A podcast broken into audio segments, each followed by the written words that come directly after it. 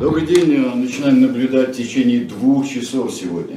Сегодня мы два часа без перерыва наблюдаем. Алексей Венедиктов, Сергей Бунтман здесь, чат, задавайте свои э, вопросы, э, а также э, исторгайте трудовые выкрики, как вы иногда любите. Э, здесь же в чате. Сегодня очень много разных тем, разнообразнейших. Э, и э, мы будем по ним, некоторые мы запомнили, еще у тебя есть долг, ты обещал рассказать про Азов обязательно, это мы не забудем. Но а сейчас мы начнем с очередного выступления Путина. Что-то там зацепило тебя или это ровный звук? Ну, меня это ничего не зацепило, потому что ничего нового в этом выступлении для себя, во всяком случае, я не увидел, вообще не увидел ничего нового. Это сильная история была сейчас. Микрофон это для тех, кто видит, да? Да, да, понимаете, в чем дело? Я думал, что ни к чему это загораживает. Загораживает, конечно. Я хочешь, я отдам свой. это не нет, нет, зачем? Ну, зачем да. такие жертвы, Алеша? Да, да, да. Вот. Это а, минимальная жертва. Да, значит, ничего нового нет. Э, правильно э, говорилось о том, что он собрал этот глобус из а, отдельных своих выступлений, которые были. Что было любопытного, но не нового, но любопытного, это то, что, во-первых, тон этого выступления был не агрессивный по отношению к Западу и пренебрежительный по отношению к Украине. Тоже ничего нового, но а, для тех, кто смотрит за ним и наблюдает внимательно, может а, смотреть на то, что это некие сигналы. Да? Вот это, пожалуй, самое главное, а все остальное, я, как по совету Дмитрия Пескова, я перечитал читал и перечитывал стенограмму, потому что на ухо... Да, да, конечно, я советую, да, слушаю, а, потому что на ухо иногда не воспринимаешь, хотя ухо дает интонацию, вот. Но на самом деле, э, я думаю, что это ничего не изменило в э, текущей ситуации, не меняет и даже для понимания ничего нового не дает. Ну, кроме того, что он еще раз подтвердил то, о чем мы здесь с вами бесконечно говорим. Единственное, что могу сказать, что вы первые, еще до того, как он сказал, знали, что он это скажет, потому что вы наблюдательно слушали «Эхо Москвы» и «Живой гвоздь». Не, никак, вообще никаких новостей не было, новостных вещей никаких не было. Все это интерпретации, затем пошли интерпретации. Я посмотрел, что пишет а, пресса международная, конечно, а не российская, которой нет, а, что оно выхватывает, выбирает, это все интерпретации. Там не, не за что было сказать, вот мы там объявляем войну Зимбабве, там такого не было. А, если же обратиться к ситуации сейчас вот внутри а, страны, очень а, непонятная в официальном преломлении ситуация с мобилизацией. Уже объявляют, что она оканчивается, а указа-то нет. А он не обязателен. Я не согласен с Екатериной Шульман. Он а совершенно почему? не обязательно. Объясни, почему не обязательно? А, потому что в указе а, было сказано, что сроки и количество голов определяет задание Министерства обороны. Да? То есть, э, собственно, Министерство обороны говорит, все, сроки закончились, а количество голов закончилось, все. Вот и все, поэтому указ не обязателен. А, кроме того, есть фактическая история, которая заключается в том, что с послезавтрашнего дня начинается а, призыв, отложенный на один месяц. И, как мы видели, военкоматы, не справляясь даже с мобилизацией, уж одновременно с мобилизацией с а, призывом справиться точно не смогут, поэтому есть передышка. Но если нет указа по отмене, это значит, что он действует, это значит, что действительно мобилизацию, новую часть, новый этап, новую волну уже может объявлять Министерство обороны, а не указ президента. То есть это такой спуск чуть ниже. Поэтому после призыва вполне возможно, что будет и там, а может и в ходе призыва, кто же его знает-то. Но я по-прежнему считаю, что а, количество мобилизованных, вообще вот сама мобилизация, а, главную, а, главное значение значение ее является политическое, а не военное. Не количество голов, направляемых на фронт, хотя это тоже важно, и как уступка генералам, и э, как необходимость, видимо, необходимость военная, хотя вот если верить Шойгу, не обязательно, э, всего 41 тысяча сейчас из мобилизованных находится на э, линии соприкосновения, вот, из этих 300. 41 82, тысяча. 82, он сказал, в районе, да? 82 находится в районе. Что такое в районе? В районе СВО. Ну, район СВО это от чего считать? Все СВО. А, вот, а, значит, 41 тысяча на линии соприкосновения, то есть в боевых порядках, я бы сказал. А, это значит, что такая вот необходимость, она не была нужна, была нужна политическая необходимость с тем, чтобы эта война, как правильно сказал Сергей Владимирович Кириенко, была объявлена народной, о чем мы сказали за 10 дней до Кириенко. Подслушал гад. А, ну, я не знаю, как она получится народной, но вот а, священные ее тоже пытаются сделать. Священный, отечественный, народный, да. освободительный, через запятую, пожалуйста, ее будут пытаться сделать таким образом. И для меня, Сергей, самые страшные кадры, которые я видел а, в России по поводу войны, это кадр из Новосибирска, снятый с телефона в автобусе, когда вот автобус идет, да, и, видимо, женщина э, пожилая э, в этот момент на телефон получает информацию, что ее сын убит. И она начинает кричать и плакать, автобус замороженно молчит, вот замороженно молчит совсем. Mm-hmm. Она плачет, причитает, да на кого что меня покинул, дорогой мой сынок, и говорит, проклятая Украина. Это Новосибирск на прошлой неделе. А, так что народная. Расчет на это, вернее, расчет на это. А насчет священной войны и десатанизации. А вот эта а, статья товарища Павлова Э, помощника Патрушева в аргументах и фактах, за которые потом Патрушеву пришлось э, извиняться за часть этой статьи. Я посмотрел на биографию товарища Павлова, но человек э, пришел туда из Федеральной службы безопасности, э, не указано, где он служил, у него вот на это, вот у них там на это такие взгляды. Но поскольку это коснулось не только международной позиции по отношению там, э, к любавическим евреям в Украине, о чем, собственно, Павлов говорил, но он же не знает о том, что любимейший раввин России, любимейший э, путинский раввин России Бен Лазар тоже хасид. И вот нарвался он, собственно говоря, не на это, а на Путина. И поэтому, естественно, думаю, что Владимир Владимирович поднял бровь, а, а Патрушев опустил кулак. А второй раз ведь извинения про евреев идут. Да, ну, неаккуратно, надо быть аккуратными. Да, сначала Лавров, э, который гораздо больше пост занимает, чем э, некий Мсью Павлов. А, вот, а второй раз пришлось извиняться. А это что, что вообще вот это все такое? Там не Лавров Рос... извинялся, извини, там Путин извинялся. Я говорю, Путин извинялся за, за Лаврова, Лаврова да. а Патрушев за своего Павлова. Ну, знаешь, каждый за своего. Свой уровень и каждый так масштабы свои.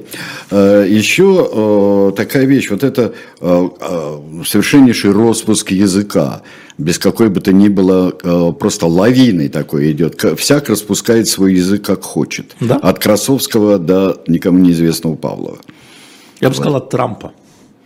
Трампа? Да, я хочу сказать, что история с соцсетями – это а, гораздо более длинная и обширная история, которая позволяет, э, позволяет людям свою кухонную ругань выносить, э, свою сущность э, выносить на публику, и публике это нравится. Чем грубее речь, тем больше лайков. Да, это распуск языка, а, и это, к сожалению, началось до войны, и это естественная история. А, да, вот это естественная история. Особенно, но... когда аргументов не хватает. Да, но у нас она, она была, в общем-то, здесь можно поспорить даже с Трампом а, в президентстве. У нас, по-моему, до Трамповского, до 16 года а, такое, такие, такие тексты присутствовали. Да, но тем не менее это общая история. Это общая история, другое дело, как кто из нее выходит. Вот здесь про мобилизацию спрашивает человек. Если завтра меня куда-нибудь попробуют забрать, попробуют забрать за 30 лет ему по мобилизации, я могу обращаться в суд, как советует Шойгу? Вы можете обратиться в суд, вы можете позвонить на горячую линию в Министерство обороны и нажаловаться на тех, кто пытается вас забрать. А, а, это не может оказаться поздно. Нет, а, не может оказаться поздно, потому что министром обороны заявлено о том, что план выполнен в соответствии с указом. Скажи мне, пожалуйста, очень везде возбудились после отъезда Ксении Собчак. А отъезд Ксении Собчак, э, это вот как ты его рассматриваешь? Ну, а, совершенно... Пожатие плечами я заметил. А ну, а вот... Э, ну, совершенно очевидно, что произошло. Да? Для меня, во всяком случае, очевидно. а, ее решили шугануть. Слишком язык распускает, но не в том смысле, в каком а, ты сейчас говорил э, в отношении других людей. А ее а, популярные каналы, во-первых, они имеют явно антивоенную направленность, во-вторых, они очень жестко критиковали мобилизацию, вытаскивали случаи все вот чудовищные с мобилизацией. Вот, и ее решили шугануть. А, шугануть ее решили не только сливом в ТАСС, я замечу, что сообщение о том, что она стала обвиняемой или подозреваемой, распространило официальное телеграфное агентство Советского Союза, ТАСС. И я прекрасно знаю, как а, в ТАСС работают с правоохранительными органами, или вернее, правоохранительные органы работают с ТАСС, и понимаем, что это не журналист ТАСС, которая сидела и выдумала а, вот эту историю. Значит, шугануть так, обвинить ее через официальные медиа а, подозреваемый, и одновременно, все уже забыли, провести обыск у нее дома. Это же не кто-то сболтнул. Обыск-то был у нее дома. И одновременно с этим привязать к ней не политическую историю, не историю там, о дискредитации или о фейках, а такую грязную, э, вымогательскую, мошенническую историю. Поэтому это не вопрос отъезда. Отъезда она могла уезжать, могла не уезжать, а это вопрос на самом деле того, что надо шугануть. Заткнись. Заткнись. И сегодня распространили слух, что ее мама э, Нарусова э, подает в отставку с поста сенатора. А, она, правда, уже опровергла это в РИА новостях, но это разошлось широко. И одновременно с этим говорили о том, что Нарусова голосовала за признание ДНР, ЛНР и за продолжение войны. Неправда. То есть огромная ложь вокруг семьи Собчак для того, чтобы ей указать, что надо заткнуться. Почему? Потому что Собчак, ее каналы очень популярны, она втягивает в каналы не только тех, кто изначально против военных действий был, а людей колеблющихся, сомневающихся, молодых, да, значит, э, ударить по этому. Вот это вся история. Отъезд, приезд – это же уровень каждого решения. Чего ж тут комментировать? Ну, на Какой самом деле, комментировать? На самом деле уехала, и слава богу, хотя несколько больше безопасности. А, вот и все. Вот э, господин Заякин, которого сегодня объявили в розыск, основатель Диссернета, да, замечательный и журналист «Новой газеты», он же был задержан в Москве, и э, был, ну, если не под домашний арест, то было принято решение, что он тоже, как и Ройзман, лишается неких прав.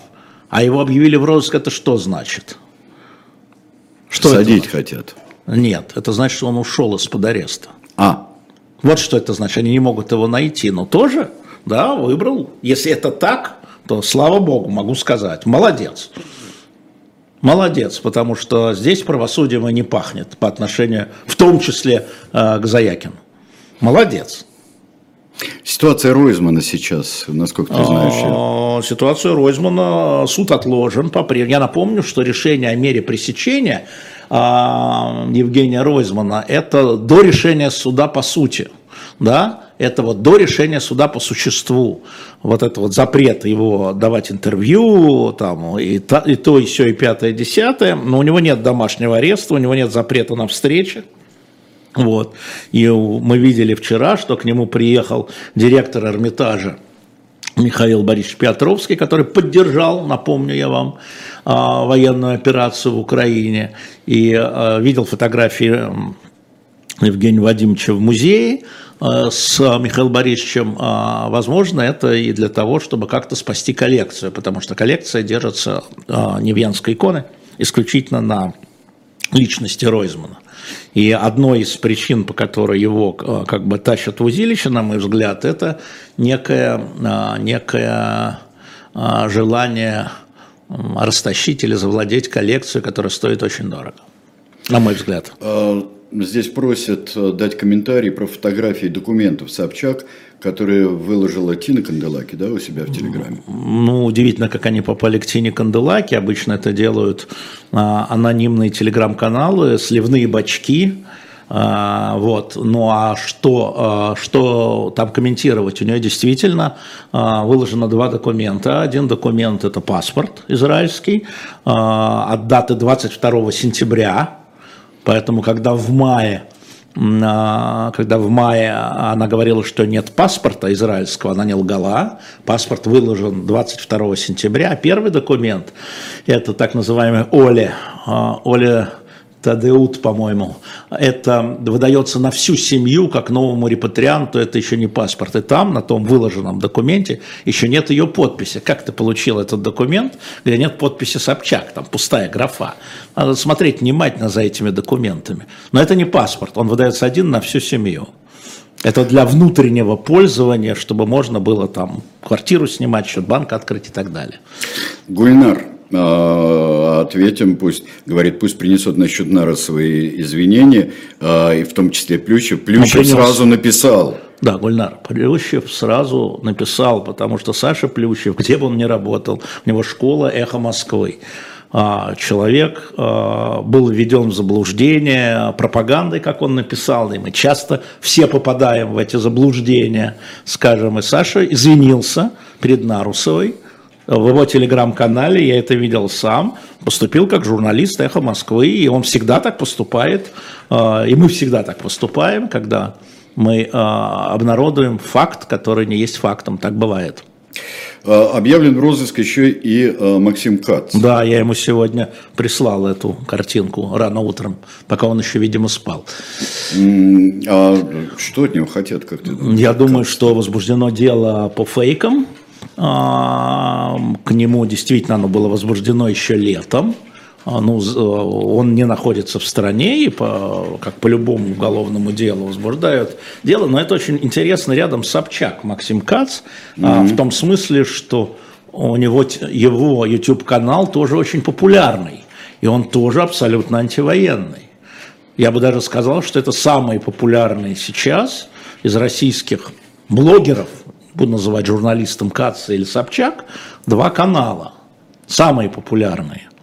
Да? А, вот а, по ним удар это лишь доказывает э, мою правоту. Более того, я хотел бы просто напомнить всем, что и Ксения Собчак и Максим Кац были членами координата а, э, Координационного совета оппозиции, избранной в 2012 году. Ксения вообще была на четвертом месте, я напомню. Так что пригляд за ними МВД и Следственного комитета, конечно, пригляд.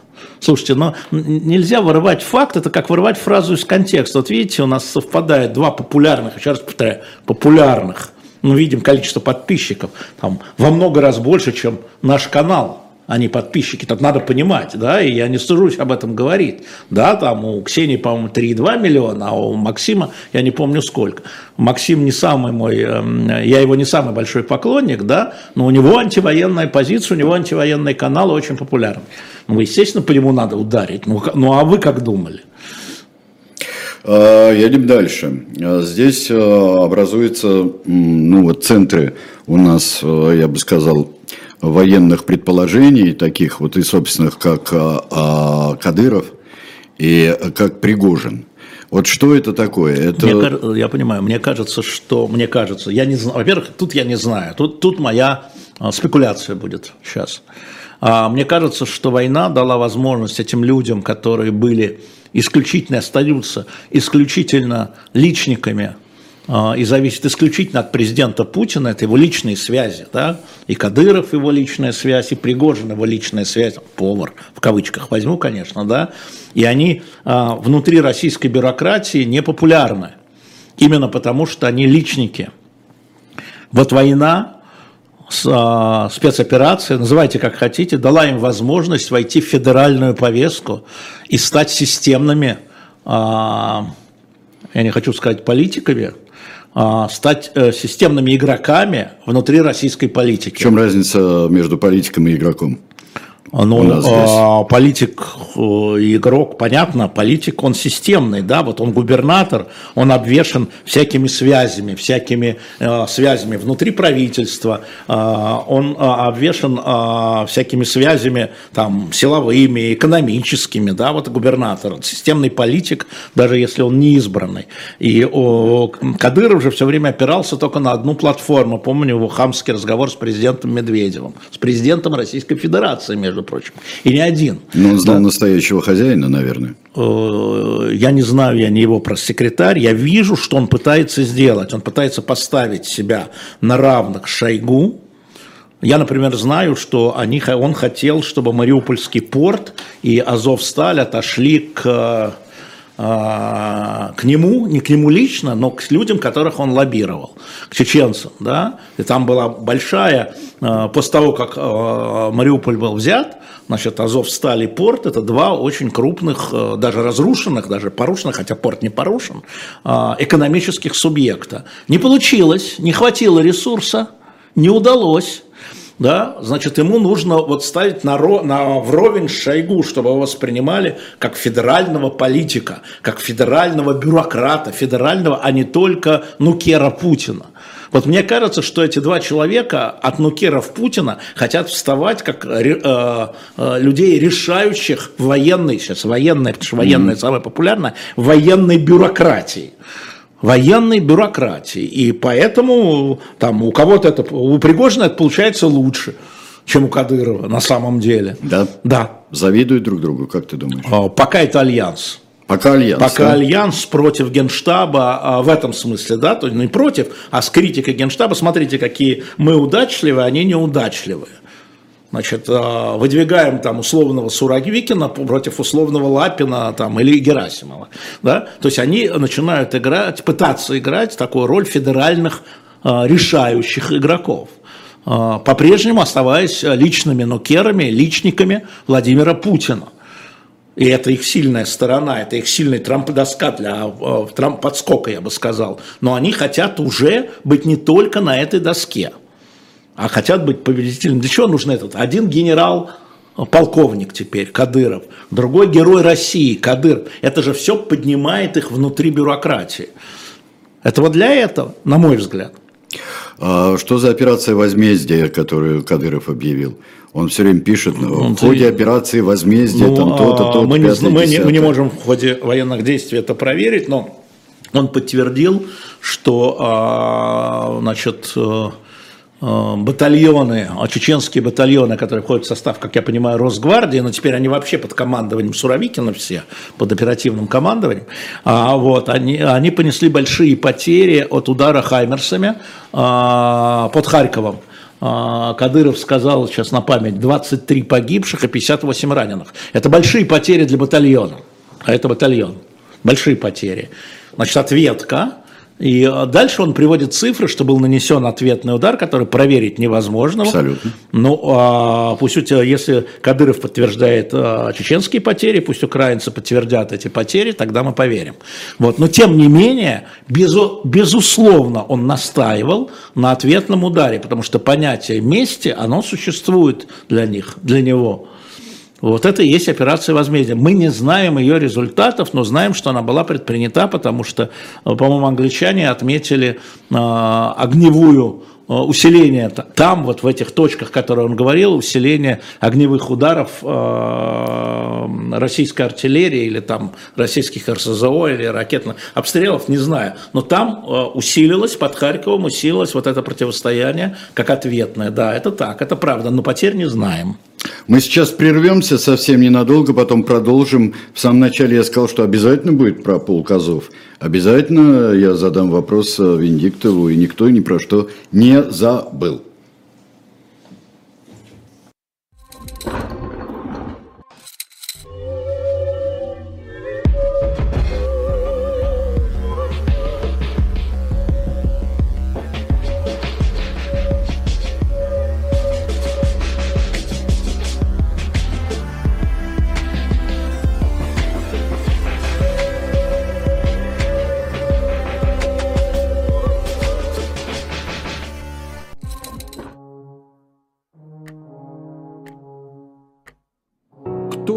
Человек? Герой или преступник? Защитник или диктатор? Спаситель России или ее узурпатор? Вся жизнь Александра Колчака, его юность, его любовь, его гражданский долг на страницах графического романа «Спасти адмирала Колчака».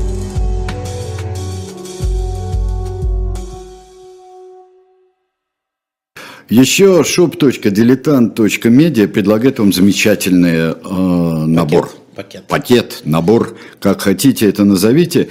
Это э, рисованный роман, э, третий выпуск э, из серии «Спасти», «Спасти адмирала Колчака». И к нему для э, дальнейшего развития и замечательнейшую книгу Олега Будницкого, на мой взгляд, исчерпывающую тему «Золото Колчака». Не исчерпывающую, потому что золото не нашли. Все. Это когда вот золото, слиток на стол, вот тогда Все будет почитано. Вот, вот я предлагаю всем почитать книгу Олега. Будницкого. Да. Всем почитать книгу. Так как неизвестно, спасли или не спасли Колчака в конце концов. Как неизвестно. А, известно? А зачем я тогда книгу выпускал? Зачем я тогда комикс выпускал? ну, я не спасли. знаю, чем. а, точно? Точно. Точно. Ну, Кстати, я хорошо. не помню, я говорил или нет, что у нас заказал, и мы подписали с автографами а, внуку адъютанта адмирала Колчака. Да. Да. Внук Хорошо. адмирал заказал книгу на shop.diletant.media, и а, мы тоже, если кому-то надо, вы в примечаниях пишете, что просим такой-то автограф, тому-то, тому-то, мы это сделаем, и Сергей, и я, и я хочу обратиться, по-моему, Григорий, он заказал а, маме, которая учительница истории в Московской области, вышла на пенсию, он заказал 27 разных дилетантов, которые еще есть на сайте, архивных, А, но, а, Григорий, напишите, пожалуйста, там вот в приложении, чтобы мы их его под... и просят подписать, чтобы Сергей, ты и я его подписали. Будьте, если вы сейчас слышите, да, в приложении напишите, мы подпишем, мы просто не знаем, кому, на чье имя и куда вы заказали. Ну, вообще-то, если внимательно читать «Золото Колчака», судьба э, всех денег, которые были, э, известна, которых не было, судьба неизвестна. Я думаю, нам скоро придется делать комикс по поводу замороженных резервов Российской Федерации. А, ну, конечно, да, да, да. Спасти замороженные резервы Да. Российской Ну, Федерации. честно говоря, 300 после- миллиардов. После Неплохо. кошмарной совершенно ерунды э, мегатоннами, которая была написана про золото э, Колчака, я с таким вздохом прочитал исследование, вздохом облегчения э, Олега Будницкого. Да. Да, шоп дилетант медиа через Медиа. точку. И я хочу сказать, что вчера наконец-то а, Польша выставила Германии репарационные платежи за а, Вторую мировую войну. А, 1 триллион 300 миллиардов евро. И потребовала от Германии заплатить эти деньги министр иностранных дел, затем премьер-министр. К ним же присоединилась Греция, которая потребовала от Германии вчера тоже репарационные платежи не только за Вторую мировую войну, но, Сережа, внимание, и за Первую мировую войну. Все это стоит 309 миллиардов, 309,5 миллиардов евро. Но когда Это Франция, Франция потребует за франко-прусскую войну, я, э, вот тогда я уже пойму, что дело пахнет керосином. Как ты вообще Дело относишься к этому? керосином. Как ты относишься вообще к этим требованиям репарации Ну, э, есть 75 лет спустя, больше даже? Смотри, а, если это... Разве Германия не сделала все, Нет, что могла? если вопрос э, юридически урегулирован, а по-моему он еще был урегулирован э, в Советском, при Советском Союзе, ну тогда вот, когда все вот это после Ялтинской конференции, все эти репарационные, нерепарационные платежи, э, то тогда это, конечно, пиар чистой воды э, для политиков той или иной страны. Если этот вопрос не урегулирован, это предмет либо договора, либо акта капитуляции. И э, в ходе нынешней военной операции или войны постоянно а, возникает вопрос о репарациях. Вот они будут урегулированы либо а, в ходе договоренностей будущего правительства России, будущего правительства Украины, да, либо, а, соответственно, требования держав-победитель, либо, как предлагают некоторые, сейчас этот вопрос на самом деле рассматривают и в США, и в Британии, почему-то исключительно рассматривают англосаксы, любимые, да-да-да, а, а также лонгобарды, э, да-да-да, а, а также вандалы, вот, а, рассматривают возможность в виде репарации использовать замороженные а, активы не только не только государственные, но и частных лиц. Сегодня об этом говорилось. А, В Европе заморожено активов частных лиц, если мне не изменяет память, на 17 миллиардов а, евро. Вот. И а, вот это все является предметом большой общественной дискуссии. Просто о деньгах начали говорить, потому что золото Колчака, о котором мы говорим, оно да. тоже использовалось как бы как возмещение неких затрат белой армии от э, поддерживающих союзников. Почитайте у Будницкого об этом. Эта часть прописана вообще замечательно. Совершенно верно. Вот. Поэтому на самом деле это очень такая история довольно сложная между союзниками, потому что и Польша, и Греция, и Германия члены НАТО. Вообще-то. То есть члены альянса уже. Мне казалось, про Грецию не знаю, но мне казалось, что а, Польша и Германия урегулировали все а, уже там ну, после Ялты, да, после Ялты, по-моему, или Потсдама, я уж не помню, потом уже на двусторонней основе. Есть подробные, а, подробные истории этого о репарациях, которые через Ну вот Советский поляки Союз не признают, Поляки не признают. правительство считает, Но что не закрытый вопрос. Ну да, но это вообще нужно посмотреть очень внимательно на это и правительство, и на ту партию, которая достаточно долго уже Ну, это законное власти. правительство Очень законная партия, законное, избранная но- законным образом. Но посмотреть на ее характер тоже. А я думаю, что если население Польши спросить, хотите ли вы получить от Германии... Ну, кто откажется-то? Тре- Вот, вот, понимаешь, поэтому Ну, господи, проблема. хотите, чтобы тетя Дуся вам заплатила 10 рублей? Да, да, естественно, хочу. Да. Господи. Да. А, да. Важная я история. поддерживаю, я очень поддерживаю здесь а, требования репарацию а, от Греции, требования Ирану за все войны с Ксерксом А, и так далее. греко-персидские войны, За да. греко-персидские войны, по- пожалуйста, и э, во всяком случае беспилотниками лучше всего. А, Другое здесь спрашивает, а, известно ли что-нибудь об украденных из Мариуполя картин, картинах Айвазовского Куинджи? Что-нибудь я- известно их ход? Просто раз они считают их своими, то... Кто они? Они те, кто их украл. Считают своими, принадлежащими России, то пускай они покажут, где они. Я, честно говоря, м, мне неизвестно, но я себе записал, скажем так.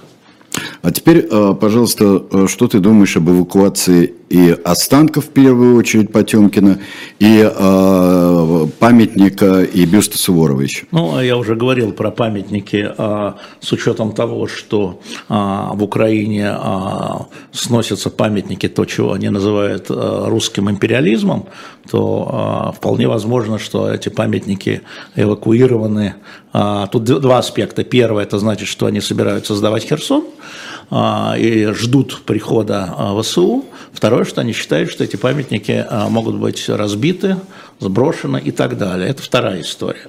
А, Важно не это, конечно, а с, важно с Потемкиным, с останками Потемкина. Ну, надо отметить, что э, Потемкин это э, символ э, рус- российского э, присоединения э, Таврии, Потемкин Таврический и Крыма. Он символ, да. И э, теперь с этим символом э, они будут носиться с гробом. Ну, те, кто выкопал, Те, кто выкопал, Сальдо и компании и все ну, остальные. это, да. я думаю, что это не, не- не- может быть, инициатива а, вот этого господина, которого ты назвал Сальдо. А, вот. а я думаю, что все-таки это российские власти, которые а, приняли это решение, а, честно говоря, потому что я не думаю, что для господина Сальдо Ну, Потемкин это ну, по мне, так это э, очень грязная провокация, потому что для э, Херсона и для всей вот этой, того, что по-настоящему называлось Новороссией когда-то, для всего этого, э, это отец-основатель. Человек, который основал, который все сделал. И э, любые, я не знаю, только самые тупые э, националисты никогда его не воспринимали как, э, э, как какого-то империалиста. Мне кажется, это абсолютно грязнейшая провокация, чтобы, а вот видите, как они попирают наше российское прошлое. Ну, они Да. пока не, именно не попирают, потому что он был выкопан, это нек- некая некрофилия. Вообще, но вообще борьба там с памятниками и символами – это самая легкая борьба, которую можно себе представить. Ну, вот на эту псевдоборьбу, это мне напоминает всю вот эту э, специальную военную операцию, которая якобы превентивная, э, чтобы Украина якобы э, собиралась напасть. Вот, э, вот это примерно то же самое, только в миниатюре э, здесь. Абсолютно тот же, то, те же рассуждения, Ну, не это, выдерживающие никакой ну, Это, критики. конечно, безобразие, ничего этого не надо было делать, а если бы, а, как ты говоришь, тупые националисты это бы сделали, э, так это бы играло бы а, на руку российской пропаганде. Конечно, играло бы на руку, но они не дожидались этого, Конечно. потому что еще лет тысячу примерно надо было бы ждать. Вот, мне кажется. Я Зачем могу- дожидаться? Здесь украинских националистов и Я тоже не представляю украинских националистов. Имени, поэтому от, там, от их имени говорить а, трудно. А действий у нас только есть э, там э, человек, который ты не любишь произносить фамилию Сальдо, потому что, конечно, это все идет из, не, не, не изучал и, его, из Москвы, но это люди, которые делали, это, это люди, Москвы. которые совершали вот это, и это, я считаю, омерзительный совершенно Омерзительно. поступок. А здесь абсолютно омерзительный поступок, но мы должны рассматривать прежде всего его с точки зрения использования использования а, политиками. А, политиками. И это используется политиками и будет использоваться политиками. И с двух сторон тоже. Но поступок абсолютно омерзительный. Тут, мне, мне тут нечего добавить совершенно. А теперь, пожалуйста, про Азов, как обещали, а, да, обещали я, нашим В общем, я был прав, э, я был прав, как всегда потому что Азов, э, батальон Азов, сначала батальон, потом полк 2014 года, и э, батальон Азов, вернее, полк Азов уже 22 э, года, это, как говорят в известном городе, две большие разницы. И сразу хочу вам сказать, что первоначальная деятельность батальона Азова, знаете, кто расследовал? Хорошо нам известный Bellingcat – у которого я по этому поводу за 2014-2015 год, такой э, Марк Колбейн из Bellingcat, есть э, статьи и доклады. А, поначалу это действительно, а, кстати, поначалу этот 2014 год а, батальон этот собирался в основном из э, русскоговорящих граждан Украины. Еще раз, русскоговорящих граждан Украины. И действительно его лидер – Антон Белецкий, и а, его, как это сказать, символика а, напоминала нацистские. Более того, именно из расследования Беленкейта стало известно, что они а, расисты, руководители Азова, они сторонники, и об этом было несколько раз заявлено, превосходства бело, белых над остальными. Более того, в расследовании Беленкейта, которое есть в архивах а, Палаты представителей Конгресса США, а, есть а, э, доказательства их связи с белыми расистами в США. И, собственно говоря, поэтому в 2015 году Палата представителей США приняла поправку в закон о военном бюджете, запрещающим американским военным тренировать и финансировать батальон или тогда уже полк Азов, хотя он был интегрирован уже в территориальную полицию, как это называлось. Эта поправка была отменена осенью под давлением Пентагона. На 2018 году она снова была принята, хотя всячески э, тогдашний министр внутренних дел господин Наваков предлагал американцам именно Азов как часть, которую надо прежде всего тренировать и экипировать. Повторяю еще раз, это был запрет Палаты представителей два раза в 2014 и 2017 году. И тогда было опубликовано расследование Bellingcat по этому поводу и так далее. Более того, и в июле 22 года, и в июле 22 года было подтверждено, поскольку в Штатах готовят, э, тренируют э, офицеров, украинских, что никаких с полком Азова а, американские инструкторы дел не будут иметь. Это раз. Но при этом надо отметить, что все руководители полка Азова, которые в 2014 году, начиная с Белецкого, там еще несколько человек, были замечены в абсолютно российских и националистических высказываниях, они все этот полк уже покинули. А более того, были слегка изменены нашивки, эмблематика. И а, многие наблюдатели отмечали, что где-то там в году 17, 18, 19 произошла а, деполитизация, аккуратно говорят американцы, которые участвовали вот в подготовках украинских военнослужащих, да, законодателей, я имею в виду, произошла деполитизация уже полка Азов, и он становится а, ударный, но вполне себе обычный с точки зрения политических взглядов, а, руководства в первую очередь, но и бойцов. Поэтому а, еще раз повторю, что полк Азов, о котором говорит Путин, это было, но это был 14-15 год. Это сейчас уже мифологическая история. Но ему и нужны только мифы.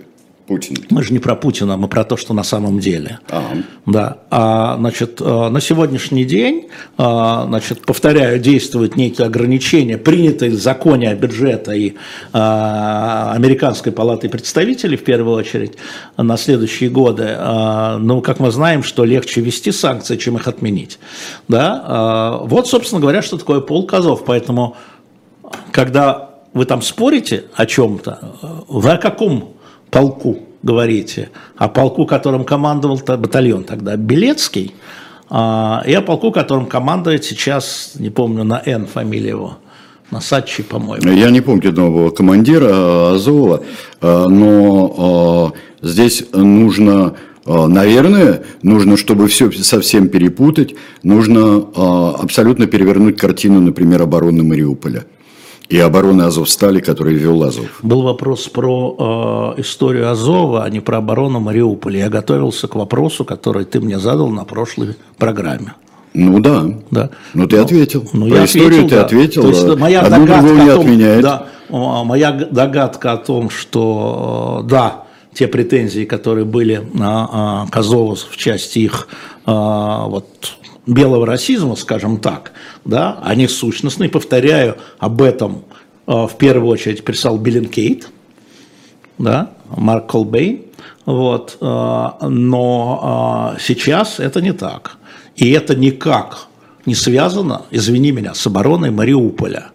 И фашисты могут быть храбрыми и что-то там оборонять. Поэтому эти вопросы я и развожу. Понимаешь? Это не вопрос о храбрости, о бравости, о мужестве, о геройстве с точки зрения обычной. Это вопрос о том, что а, Азов по-прежнему называют а, значит, а, нацистским вооруженным формированием. На сегодняшний день это не так. Это не так. Вот, собственно говоря, это не так. Хотя Россия продолжает говорить вообще о нацистах. Да? Значит, в Украине есть нацистские группы, ну и что, и в России тоже и они тоже, и они тоже воюют а, там, и это тоже правда. Но мы знаем, что и в российских вооруженных силах есть а, добровольческие отряды, Русич и прочее, с такой же символикой, да, которые воюют на стороне российской армии.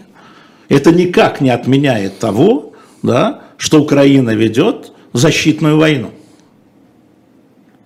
Да. Даже если там воюют на их стороне вот эти нацистские отряды. Да. Никак не отменяет того, что Украина защищается. Да. да, на Украину напали, и Украина защищает вот поэтому, свою вот, землю. Вот, вот, вот поэтому, а, значит, вот эти... Денис Прокопенко. Вот эти, а, вот эти обвинения, да, спасибо. Нет, там на Н с июля, а, не помню, посмотрите, пожалуйста, последний, новый командир, да, потому что Денис Прокопенко был в плену, и там новый командир. Вот. И еще важная вещь, что численность полка Азова, значит, вся численность сейчас Э, вооруженных сил Украины, вот сейчас, те, которые воюют, 700 тысяч человек. Ну, почти как наших подписчиков. Может, они все и наши подписчики. Шутка, сарказм. Пол Казова, уже пол Казова, никогда их, его численность штатная не превышала двух с половиной тысяч человек. Вот даже если пойти по логике той, да, вот той, нацисты, негодяи, вот, украинская армия перед вами, плюс территориальная оборона. Поэтому, да, там есть нацисты, так же, как и в России. Да, они воюют на стороне украинской армии, так же, как в России. Это просто надо на всякий случай помнить.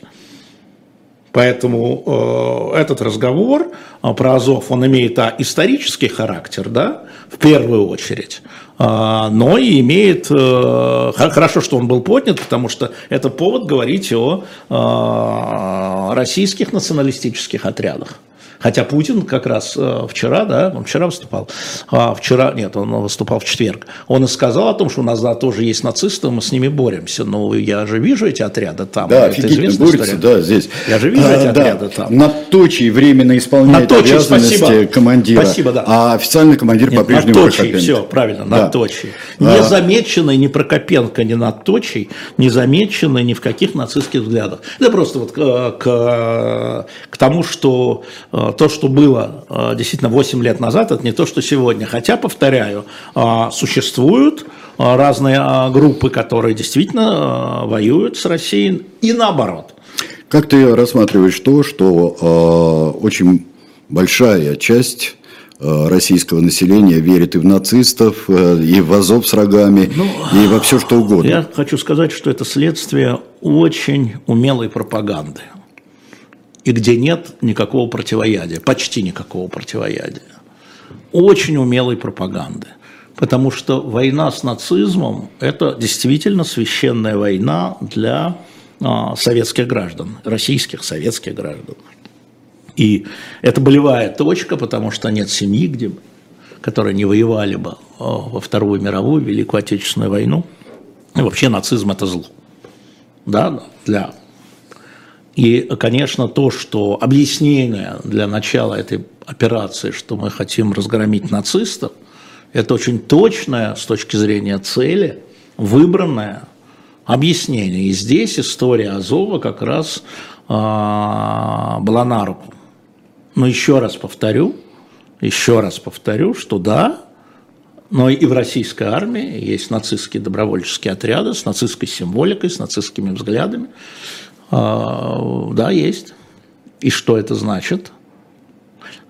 И что это значит? С точки зрения ничего. А, но пропаганда, я тебе, я тебе говорил уже, Сергей, я считаю, что пропаганда военная очень эффективная. Она, во-первых, взывает а, к самым мутным, мутным, но и к самым благородным. Борьба с нацизмом – это благородная история. Угу Борьба с фашизмом – это благородная история. То есть в этом смысл ну да, пропаганды. Стоит, да, это стоит указать тебе, а, вот он нацист, и я в благородных своих чувствах, не разбираясь ни в чем, а, я буду а, Значит, благородно сражаться против него. Еще раз, это две да. стрелы с одного лука в сторону мутной вещи, зависти, потому что что же они хотят жить лучше, чем мы на своем Западе? Зависти. Это к зависти – они продались американцам, это к зависти, вот, и к благородным чувствам, к борьбе с фашизмом, к борьбе с нацизмом. Это две стрелы с одного лука. И э, это оказалось выбрано достаточно умело, я бы сказал так, умело. Поэтому значительная часть э, российского народа, она как бы поддерживает. Хотя мы видим, что уже опросы последние показывают, что уже не такое большинство поддерживает через 9 месяцев после начала а, военных действий в Украине поддерживает. А, напомню, что там продолжение войны, да, если Путин скажет флаг на Киев, в Москве 44% да, поддержит, если Путин скажет немедленный мир, в Москве 67% поддержат. Это другая история. Ну, то есть, и, это, и это, ну, это тупое стадо получается. Ничего не получается. Почему нет? Потому что так реагирует тупое стадо. А, ну, а, напомню тебе еще раз, что во время войны во Вьетнаме при 80% а, неподдержке войны в 68-69 году тем не менее, 67% требовали оправдать лейтенанта Келли. Тупое стадо? Да. Я так людей не считаю. Люди а, обманутые. Если а, люди, люди а, людям, людям дан головной мозг вообще зачем-то. Да, у всех. И даже если их учили всякой хрени в школе, да, да, да, вот, да, всех учили в хрени, но почему-то да. кто-то на эту хрень не ведется. Кто-то не ведется, Алеша. а кто-то ведется. Значит, назвать тупого тупым, да. это не значит оскорбить. Я так не считаю. Я ответил на твой вопрос. Можно считать или не считать, но это просто классика, что если человек не может соображать головным мозгом, значит он соображает чем-то другим. У, вся, у всех разная скорость в соображении. Разная скорость. Я тебе как школьный учитель говорю. Да. У тебя сидит класс, и я никогда не назвал бы класс, который не понимает, что я говорю, тупым стадом. Но я ты, продолжал бы это да, объяснять. Так ты объясняешь. Так я и в час ты объясняю, объясняешь. и ты объясняешь. И ты никогда не учил их не соображать собственной головой, Конечно. а слушай, что им говорят там, я но, не знаю, в телевизоре или в газете. Но, к сожалению, пишут. я знаю, что часть моих выпускников сейчас, она придерживается вот той позиции, которая нам с тобой не нравится. Вот это сразу, не надо оскорблять людей. Вот это они реагируют. Ну, не своим каким-то задним да. местом Да. реагируют. Ну, я считаю, что не Потому надо что оскорблять людей. человек, который бежит на буйню, Да. это тупое стадо баранов. Вот с тупым стадом баранов не разговаривают тогда. Понимаешь, потому что они тупое стадо баранов. А с людьми разговаривают. С людьми разговаривают, объясняют что снова, получается? снова, по-разному. Вот цифры меняются. Цифры меняются. Вот что получается. У всех скорость понимания разная, на мой взгляд. Мы потому с тобой здесь и сидим. Ну, а ты понимаешь, что человек, который ведет, превращает в тупое стадо баранов, он преступник, который, раз- который обманывает стариков, развращает молодежь. И он, и его присные – это преступники, стопроцентные, и не нужно иметь даже юридического образования для этого. А я говорю про тех людей, которые являются жертвой этого. А я говорю про других. Я говорю про тех, кто является жертвой обмана, жертвой непонимания, жертвой своего воспитания, жертвой своего окружения. И вообще, э, мой взгляд обращен на жертву в первую очередь. Может быть, потому что я по, э, как сказать, э, по собственному разумению скорее адвокат, чем прокурор. Я не осуждаю. Я Не, не, мы с тобой обсуждаем. Я не осуждаю, я Это не вопрос осуждения, это вопрос И обсуждения. осознать, осознать. Да. Для Мама этого- моя родная, для я же себя этого- вел как баран. Да, да, но для И вот этого это самое главное. И Но- говорить надо. говорить, говорить надо, надо. говорить надо с людьми, а не с баранами. Вот я про это и говорю. Мы с тобой ровно этим и занимаемся. Здесь. И здесь масса людей наверняка Я- в чате, я не против у которых этого. сомнения. Я Конечно, ты не против, потому что ты сидишь здесь. Но понимаешь, а, Да. когда нужно иногда и потрясти за грудки и сказать, ты ведешь себя как баран. Да. Это тоже разговор. Да, и я веду такие разговоры, А. я использую это в своих индивидуальных беседах без всякого Ну, обобщения. прости меня, Алеша, ты в классе, ты в классе иногда наводил порядок. Наводил, наводил. Да. Но при, при этом, еще раз повторяю, индивидуальными беседами, да, а не обобщениями. Я всегда пытаюсь избежать обобщений. Потому что у всех свое. Они все разные, весь класс разный. И у всех разные причины по-разному себя вести. Ну вот мой опыт показывает это. И именно поэтому я сижу здесь, и ты здесь сидишь. И мы разговариваем, и с чатом разговариваем. Да. Да? Ровно поэтому. И, И- ровно так. Ровно поэтому я объясняю, почему Азов. Ровно поэтому я говорю, что такое репарации. Ровно поэтому я говорю, что такое международный трибунал. Правильно. Да? И я считаю, что человек там а, где-нибудь в аудитории, который воз- возмутится на название барана, он тоже может сообразить как-то. Нет, индивидуально да, но вообще вот про стадо нет, это не для меня.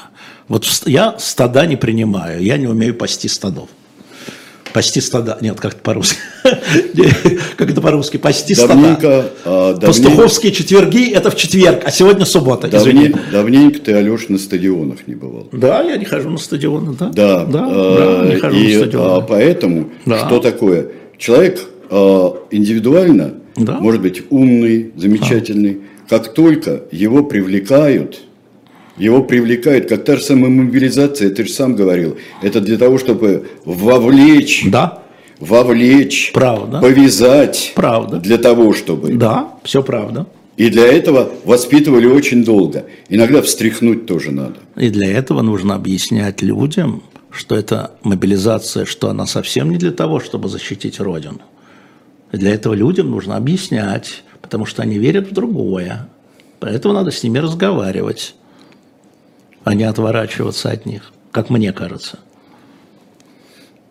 Нет, я, я пристально смотрю. Ну, я знаю, Да, поэтому мы здесь и сидим. Да, я Да. пристально смотрю. Да. И очень хотел бы, чтобы люди начали соображать. Во, так мы для этого здесь и Очень сидим. хотел. Вот. Мне кажется, что это не безнадежно. Нет, потому Для что я нас- вижу, как цифры меняются. Я вижу вот по стадам, извини меня, по головам, да, я вижу, как меняются цифры. Я смотрю каждый раз, неважно, что соцопросы такие сякие, я вижу, как оно ползет, как ползет недоумение, как ползет смятение, как ползет от прямого согласия к условному согласию как ползет в Москве уже две трети, две трети в Москве, а, Field говорит, что нужно заключать мир, две трети. А поначалу что было? 30. 30 в Москве было поначалу. Удвоилось. По разным причинам. У каждого свои причины. У одного забрали мужа, у одной. Другой видит, как бизнес разоряется. Третий смотрит на мобилизацию, говорит, да как может наше государство воевать, когда они на мобилизацию не может провести? У каждого по-разному. А потом идет и, или молчит, или поддерживает это. Или не молчит и не поддерживает. И что это отдельные перегибы, знаешь, как а, во время Пусть. головокружения от успеха. И надо, да. нач- кстати, а, после статьи головокружения от успехов, ой, я читаю документы, очень, с очень многих людей, семьи кулаков, сняли высылку. Это тоже важно для этих людей. Да, это важно для этих Да. людей, но то, что это и организовывал сначала преступник, Конечно. а потом э, в, в сердце разбойника лютого совесть Господь пробудил, что ли? Да мне все равно, почему. Потому что мы говорим о судьбах людей. Мне все равно, почему эти люди начинают от безусловной поддержки, начинают сомневаться. Мне все равно, что вызвало это сомнение. Оно появилось. И сомнение в человеке – это очень важная история. А, да, заронить сомнения, это очень важно. Зато нас и закрыли. Да. 3 марта. А, За заранение... Это, это хорошо. замечательно. В рубрике «За заранение сомнений». а, но самая гениальная а, реакция а, здесь, самая гениальная реакция, стаду нужен пастухов. В четверг будет, обещаю. Вот. Да, И да. каждый четверг Каждый пастухов, да, да, а, да. пастухов а, а, есть. Да, да. А, Так, а, идем дальше. И второй час, и, и на ваших вопросах, и на ваших, на ваших действительно по, по делу мы и будем тоже ориентироваться. Я все время ориентируюсь. И среди выкриков э, я иногда э, вижу «ползет, ползет», пишет Максим. Ползет, Максим. Я думаю, А, что у среди меня, вашего друзья, окружения. мнения стали. А? А меня а, мнения стали, а, мне- менять мнение стали. Друзья стали менять мнение. А, конечно, человек обиделся, когда говорит, у меня а, родителям больше 50, они рвутся на фронт, а, я, я единственный пацифист а, в семье, что а, я живу, по-вашему, я живу с баранами. А, нет, надо... Это литературная фраза была, ребята, Да. прекратите. Это Поэтому- была литературная фраза. Поэтому а, то, э, чем абсолютно надо заниматься, это и внешней дебаронизацией, и внутренней дебаронизацией. И вот мы к этому говорим, но для этого надо осознать, что вот это, а, именно дебаронизация, и надо осознать, что нельзя как стадо идти куда-то. Вот это. Вот- сомнение- вот- вот тут мы сошлись. Вот это сомнение не надо. Вот так вот. Э, Так. Так, Никто не отменял закон о психологии личности, Наталья говорит. Да, и в этом надо разбираться. И, между прочим, стадное чувство – это тоже часть а, психологии а, личности. А, Ильдар из Узбекистана, 38 лет, спрашивает, у Путина есть еще вариант как-то уйти, например? А я думаю, что он не собирается.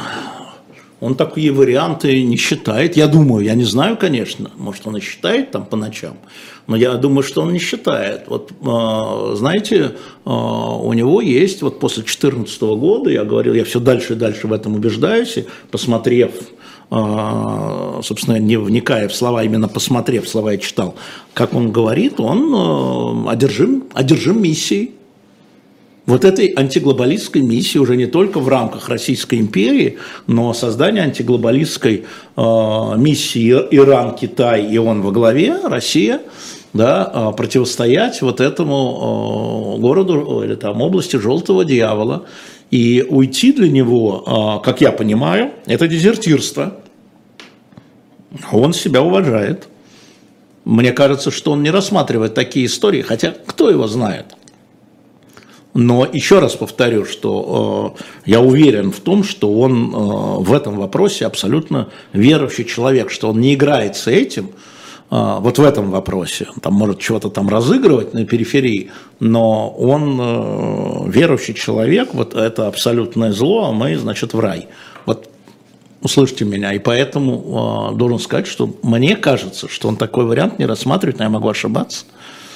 Хорошо бы ошибиться, но я не ошибусь. Какое здесь ключевое слово? Миссия или одержим? Одержим миссией, Сереж, в одно слово. Хештег это в одно слово. Это в одно слово, да, Да. одержим миссией. Ну, вообще миссия всегда э, призывает к одержимости, я бы сказал, ведет тебя к одержимости, а, в принципе. Но вот э, э, даже когда его не спрашиваешь, да, даже когда не сдаешь, он на это выходит. Посмотрите стенограмму на сайт а, kremlin.ru. А, Посмотрите, а, там даже вопрос ему про другое, а он все равно уходит туда. Знаете, у него из подкорки вот это вылезает. Когда вопрос задают мимо про свое, про любимое, там, Индонезия, там, не знаю, Шри-Ланка, а он все равно выходит на это. А, И э, в этом смысле вот так. А, Сергей Новиков говорит, вот из- из-за ярлыков не происходит, ну таких как стадо, не происходит диалога между воюющими сторонами. А какой может быть диалог между воюющими сторонами? А между кем и кем тогда может диалог Я не быть? понимаю, для диалога нужно уважение всех позиций. Это как, а, как можно уважать а, позицию, когда кричат об уничтожении, кричат о завоевании, кричат убить их всех? Какое-то, какое тут может быть уважение? Такую позицию можно уважать? Значит, а, здесь вопрос, по-моему, про ярлыки. Ну да, вы правы, Сергей. Вопрос ярлыков, вопрос языка а, очень важен. Собственно, Сергей говорит, кричат, это и есть вопрос ярлыка. Это и есть вопрос ярлыка. А, Это правда. Но на самом деле, к сожалению, это нас возвращает к первой части программы о том, что м, использование а, скажем, такого языка, вот мне всегда э, говорили, да, там, вот он там такой секой, я говорю, слушайте, а если бы он был двухметровый гигант с кудрями и голубыми глазами, красавец человек, вы бы одобрили его политику? Ну при чем тут рост, блин? Ну при чем тут это?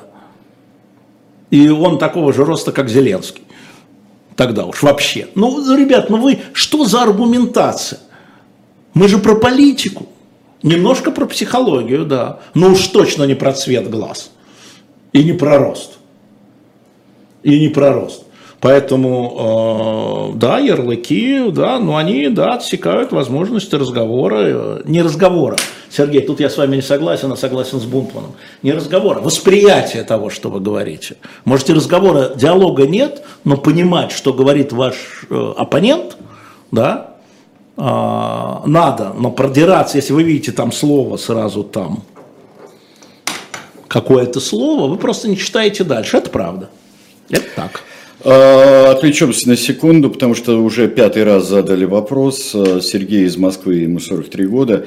А, Есть ли информация по статистике тем или иным выпускаемым продуктам прослушивания живого гвоздя и дилетанта на всех платформах вместе взятых? Я не знаю, что на всех платформах, но мы видим, да, подписчиков э, и видим, а, и вы видите, главное, как всегда у нас все открыто, и на YouTube все открыто, вы видите, кого там и сколько просматривают.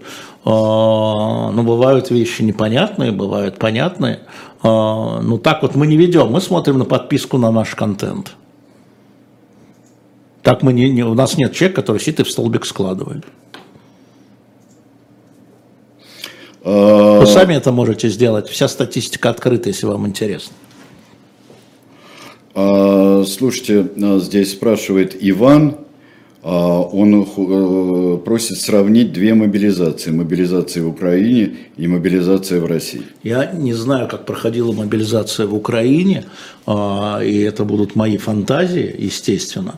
А, Вот. На мобилизация в России, просто Россия оказалась не готовой, поскольку а, мобилизационные вещи – это часть государственного аппарата, мы видим, что а, вот эта часть государственного аппарата, военкоматы оказались абсолютно не готовы к мобилизации. Но опять-таки последняя мобилизация была 80 лет а, назад, это раз.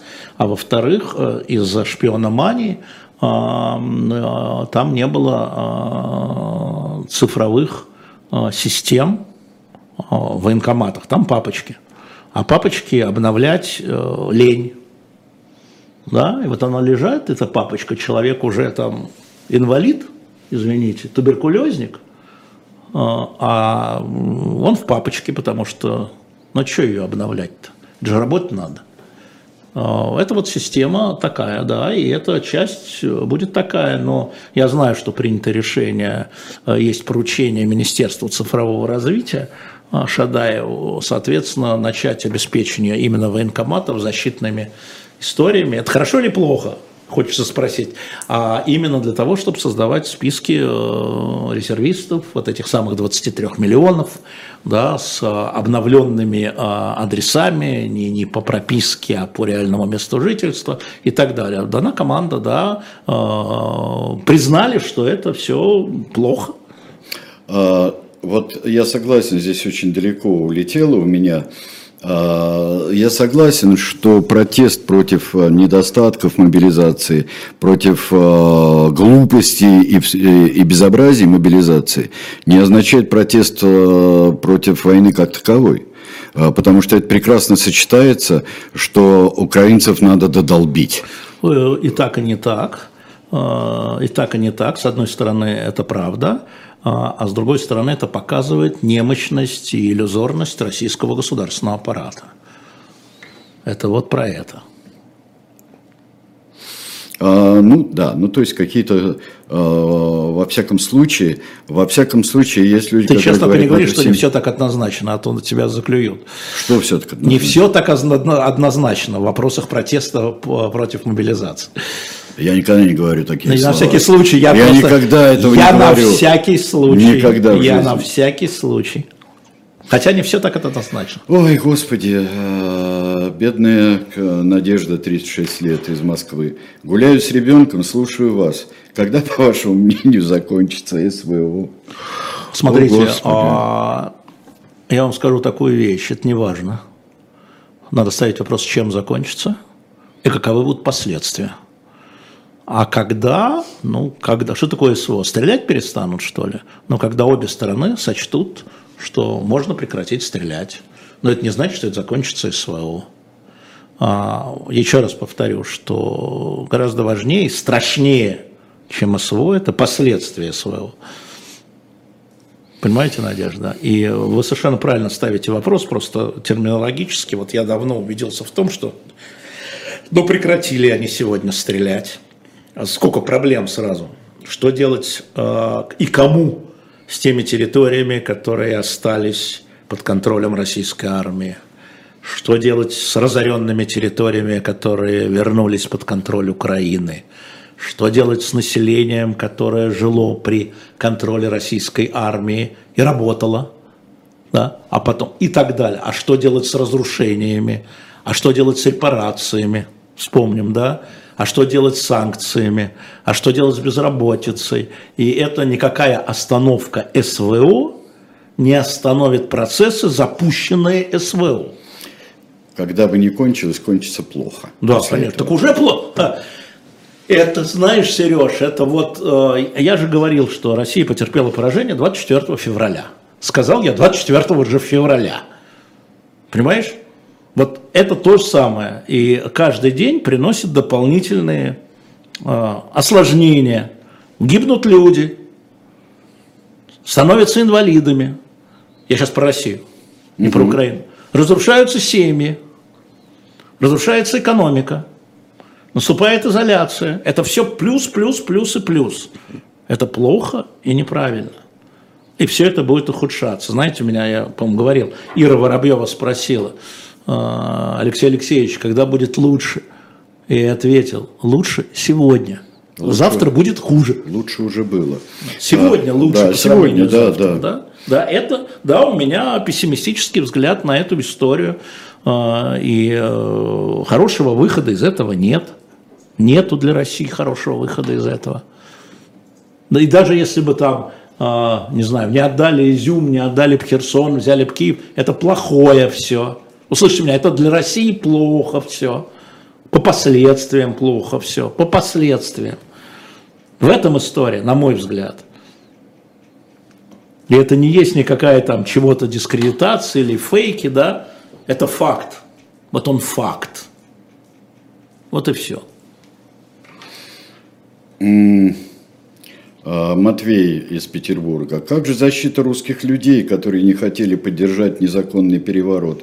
Первым же законом после э, захвата власти э,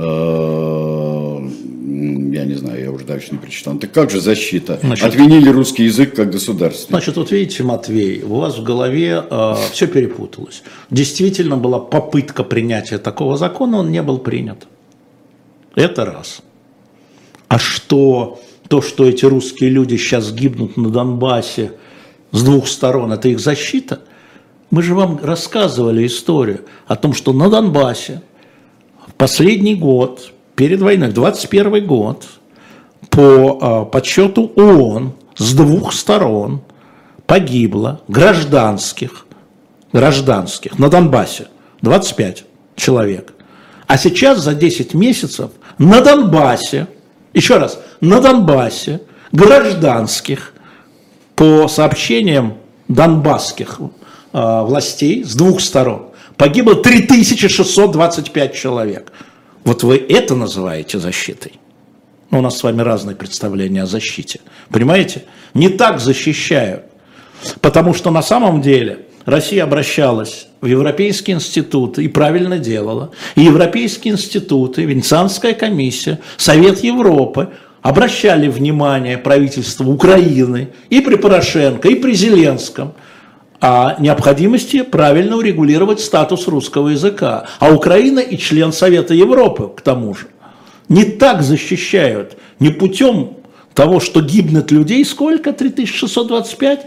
Это какой процент от 25? Вернее, 25 это какой процент? Вот история в чем. Неэффективный, давайте так, на вашем языке поговорю. Согласен, Матвей, надо было защищать русский язык. Но вот эта защита неэффективная. Знаете почему? А я вам сейчас скажу почему. Потому что там люди отказываются теперь от русского языка в Украине. Люди, чей язык родной, еще раз услышьте меня, чей язык родной, начинают говорить по-украински. Это факт. Это защита русского языка. Вчера смотрел репортаж эм, настоящего времени, книжный магазин в Киеве. За две недели собрали две с половиной, по-моему, тонны русских книг на утилизацию. Видел я эти книги. Сказки, исторические книги. Не, не одобряю совсем, но понимаю. Это защита русского языка. А почему они это сделали? А потому что их бомбят. Конечно, причина и следствие. а, Понимаете, Матвей, то есть вы правы Вот в посыле, ну да. в посыле вы правы, Ага. да, вы правы, но, извините меня, выбранный метод э, неэффективен и, более того, приводит к прямо противоположному. Прямо противоположному. Вот в чем история, к сожалению. Шура, 30 лет из Свердловска. Программа «Тираны», спасибо вам, Шура, натолкнула на вопрос, как не допустить в Российской Федерации сценарий Ливии или Ирака после падения режима.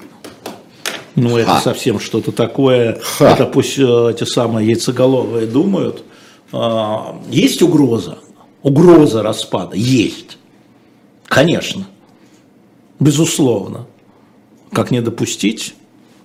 Не знаю. Но она, э, естественно, сама по себе не произойдет. Ну, не знаю, но это тоже э, вызвано, да, вот так, такие вещи, они тоже вызваны той ситуацией, в которой оказалась страна. Конечно.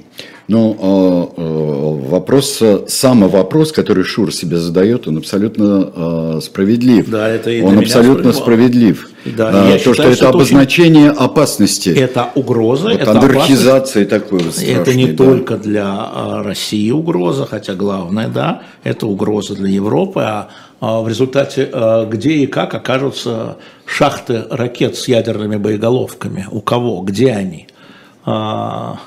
Вот еще там многие государства, мы же понимаем, да, что э, по сравнению с 91 годом это совсем другая история, когда уговаривали, упрашивали, подкупали с тем, чтобы Беларусь, Украина, Будапештский меморандум вспомним, и Казахстан перевезли свои запасы, свои отходы ядерные, закрыли шахты, там сидели американские инспекторы, была договоренность в Россию. И за это платили огромные деньги этим государствам. Очень интересные два вопроса. Да? Можно Иосиф из Цхинвала. Ага.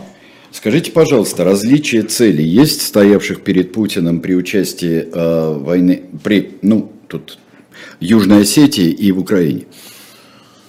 А, Наверное, нет. вот если сейчас так вот чуть остыть, потому что в горячке все может показаться. Наверное, нет. Это э, его такое видение, да, вот, вот оно воспроизводится. Я думаю, что оно воспроизводится. Э, она похожа очень. Э, думаю, что нет, Иосиф. Нет различия. А вот вопрос э, э, провокационный в хорошем смысле этого слова. Можно на него не отвечать, но поставлен он интересно. Александра, 33 года, из Москвы.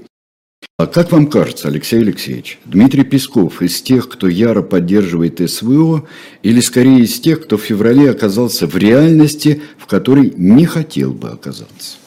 Но коммент. А, далее. А, а, получается, а, что в вопросе защиты Станислав из Ташкента, а, который спрашивает, что может ли можно ли воспринимать, в другом вопросе он спрашивал, можно ли воспринимать вот эту СВО как вообще защиту а, русскоязычного населения всех ну, так, бывших советских Есть люди, республик. которые так воспринимают. Ну да. Но есть же люди, которые так воспринимают. Да. Что значит можно? Кому? А, нет, можно ли вот так вот? А, есть ли основания думать, что это так? Я думаю, что среди мотиваций Путина mm-hmm. эта часть тоже присутствует. То есть ему можно. Станислав из Ташкента вот еще что спрашивает. Получается, что в вопросе защиты прав русскоязычных а главный рефери – это Евросоюз. Почему это нормально? Э, не Евросоюз, а Совет Европы. А, потому что, вступая в Совет Европы, каждая страна признала то, что Совет Европы будет рефери в этих вопросах. Это было добровольное признание Украины, это было добровольное признание России – это было добровольное признание Франции. Я скажу одну вещь, которая не понравится тебе. Mm. А, я а, вчера прочитал несколько докум- докладов, а, которые направляли Александру II по поводу необходимости запрета малороссийского языка. А, докладов, совещаний. И там, например, а, в этих так просто отражает вот просто Спасибо Алексею Миллеру, историку, я имею в виду, не, не главе «Газпрома», который их опубликовал в свое время. А, значит, там а, сказано вот... И вот в Нормандии и Британии, в докладе 65 год, 1865, большинство населения говорит на патуа, и это признак сепаратизма – и поэтому все укранофильство, если мы сравним с Нормандией, пишет человек, Юзефович его фамилия, пишет человек в докладе царю, а развитие малороссийского языка – это признак сепаратизма, это австро-польская интрига на самом деле. Э, я читаю, и у меня, знаешь, вот это все, вот это вот, я читаю газету «Правда», что называется, mm-hmm. я читаю, и вот это все вот так, и поэтому, государь, необходимо ограничить, и был знаменитый эмский, эмское послание, не указ, это было царское послание, и был рескрипт до этого Валуева о запрете использования малороссийского языка, например, текстов под нотами, даже вплоть до этого было. Не может быть малороссийский текст под нотами ну, на украинском языке. Это рескрипт, и а, я так читаю, думаю, я моя это мой. И Кошмар. поэтому, уважаемый Станислав, и выбрался такой Совет Европы, получился такой Совет Европы после Второй мировой войны, который признается как рефери в таких гуманитарных вопросах. Ну, Добровольно да. признается. А, да, ну, именно. Мы и вышли из Совета. Именно Европы. заставили Францию э, в свое время подписать замечательный документ э, о, об охране 75 языков. Вот, вот, вот, вот про это. Понимаете? 75. Поэтому рефери, да. А, Потом мы вышли из Совета Европы. а, кстати, при всем, когда а, даже Первую мировую войну а, бритонцев, которые говорят на совершенно другом языке, когда их призывали, они шли защищать родину именно. Вот здесь война на территории Франции была. У каждого отделения был переводчик. И это никого не смущало. Вот так. Это отвечаем Станиславу из Ташкента. А, да, а, насчет Евросоюза. Совета Европы. Да, я сам впал в эту, впал в эту, в ересь. в ересь эту, да, конечно. Алексей Алексеевич, вы против войны с Украиной? Конечно. Спрашивает Николай. А вы Очень меня хорошо. 24-го не слушали? Конечно. Конечно. 24 февраля, имеется в Конечно, виду. конечно, Да. конечно. Для этого А, мне не нужно было а, там битву под Херсоном, что сказать, а вот теперь я против. Вот я был за, а теперь я против. Вот нет. Я же объясняю, да, я сразу понял последствия. И думаю, что очень многие люди сразу поняли. И даже те люди, которые считали, что эти гады гнобят нас за а, русский язык и 8 лет Донбасса, даже среди этих людей были люди, которые говорили, ну так же этот вопрос не решается. Он ухудшает ситуацию, в которую вы верите, он ухудшает ситуацию. По количеству погибших я вам уже сказал. Юра из э, Германии, он флажок повесил, 42 года ему. Гутен так, говорит э, Guten Алексей Tag. Алексеевич. Скажите, пожалуйста, какими ссылками воспользоваться, э, чтобы показать вот статистику жертв в ЛДНР до войны, вот в смысле, да, да, да, да. И про присутствие Да, НАТО а, в Европе 13, 14, 22, вот то, что ты цитировал, А, неоднократно, мне кажется. А, значит, ссылки. Управление коми- Верховного комиссара ООН по а, беженцам и по правам человека. Это ссылки их. Там находите, идете на сайт ООН. Не надо ходить на сайты уже там наши, не наши. Вот идите, да. Потому что там установленные, а, устав- включая имена и ДНК. А, У них есть эм, у них есть Твиттер. Они в Твиттере публикуют диаграммы. Это ты из вообще- Твиттера брал вот эти Вообще диаграммы, нет, да? я смотрю, я захожу на сайт. Ты на сайт Но я брал, да? перепроверяю всегда. Вообще можно набрать э, в, там, в Гугле или в Яндексе, где хотите, э, количество гражданских или мирных жертв э, конфликта Украина-ООН, и вам выпадут немедленно ссылки на диаграммы.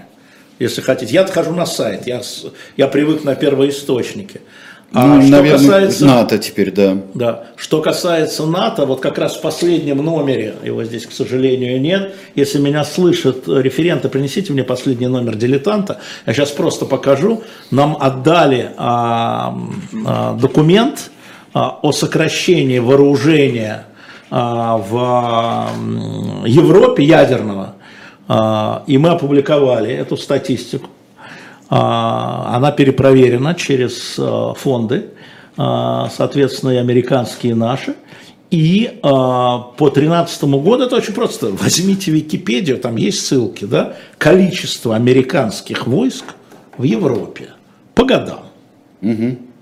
Количество войск НАТО по годам. Вот эта история, она про это. И походите по э, языковым вариантам я- я поэтому я говорю, надо английского, ковыряться, да. надо копаться, понимаете? да.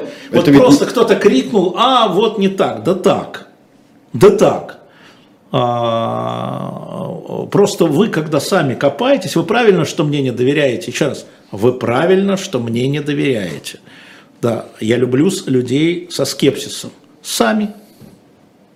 Потому что это же бюджетные вещи, да? Можно сесть просто на бюджеты Пентагона, каждый год они принимались. Финансирование баз в Европе. Как они по деньгам? Увеличиваются или сокращаются с 91 года или там с 89 года? Очень важно смотреть, э, смотреть Сереж, это самим и так далее. А, да, А, тебе, да, сейчас принесет. М, А вот вопрос, на который я могу с легкостью ответить. Нет, э, дело не в том, что мы э, не можем придумать э, э, Явлинскому темы для Явлинского, для разговоров с Явлинским.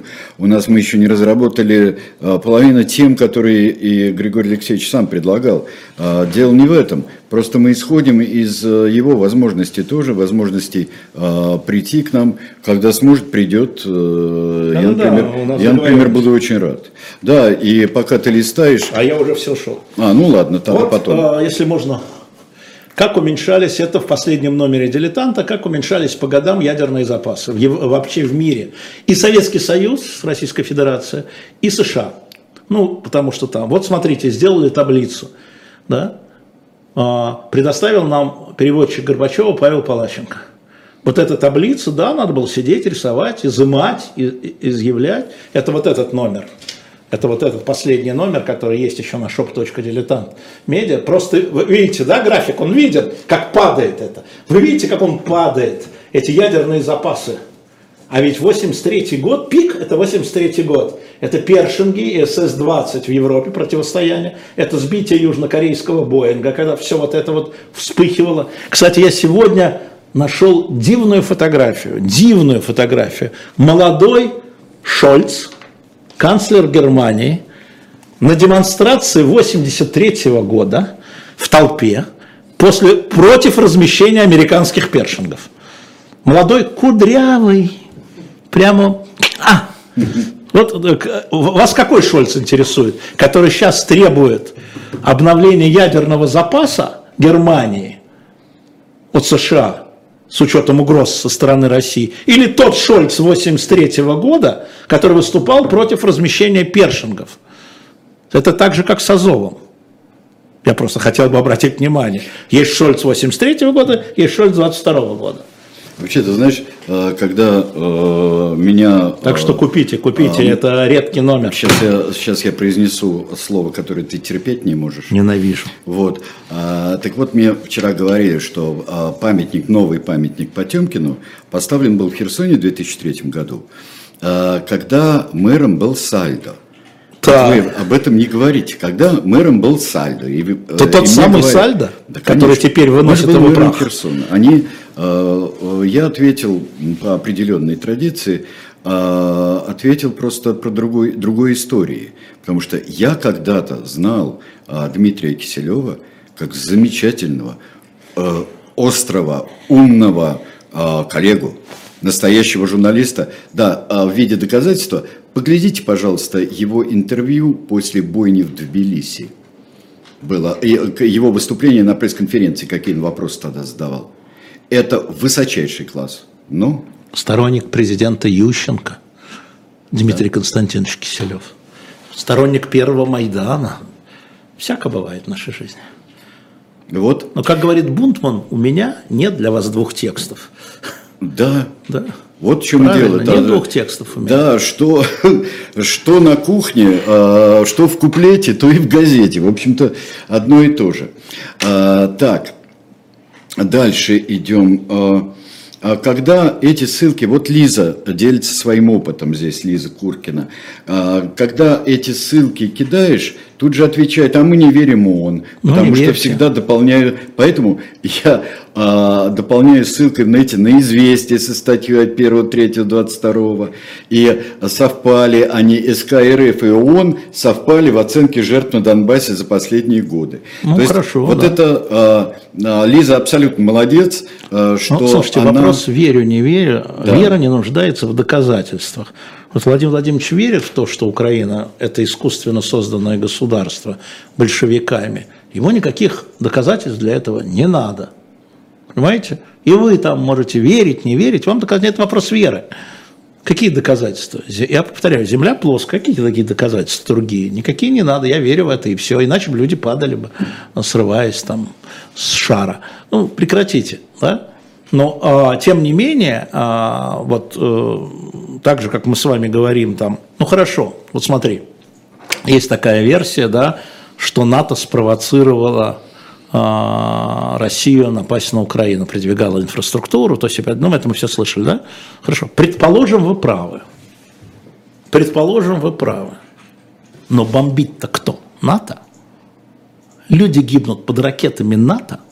Разрушение НАТО? Вот э- э- об этом подумайте, пожалуйста, например. Ну, хорошо, спровоцировал.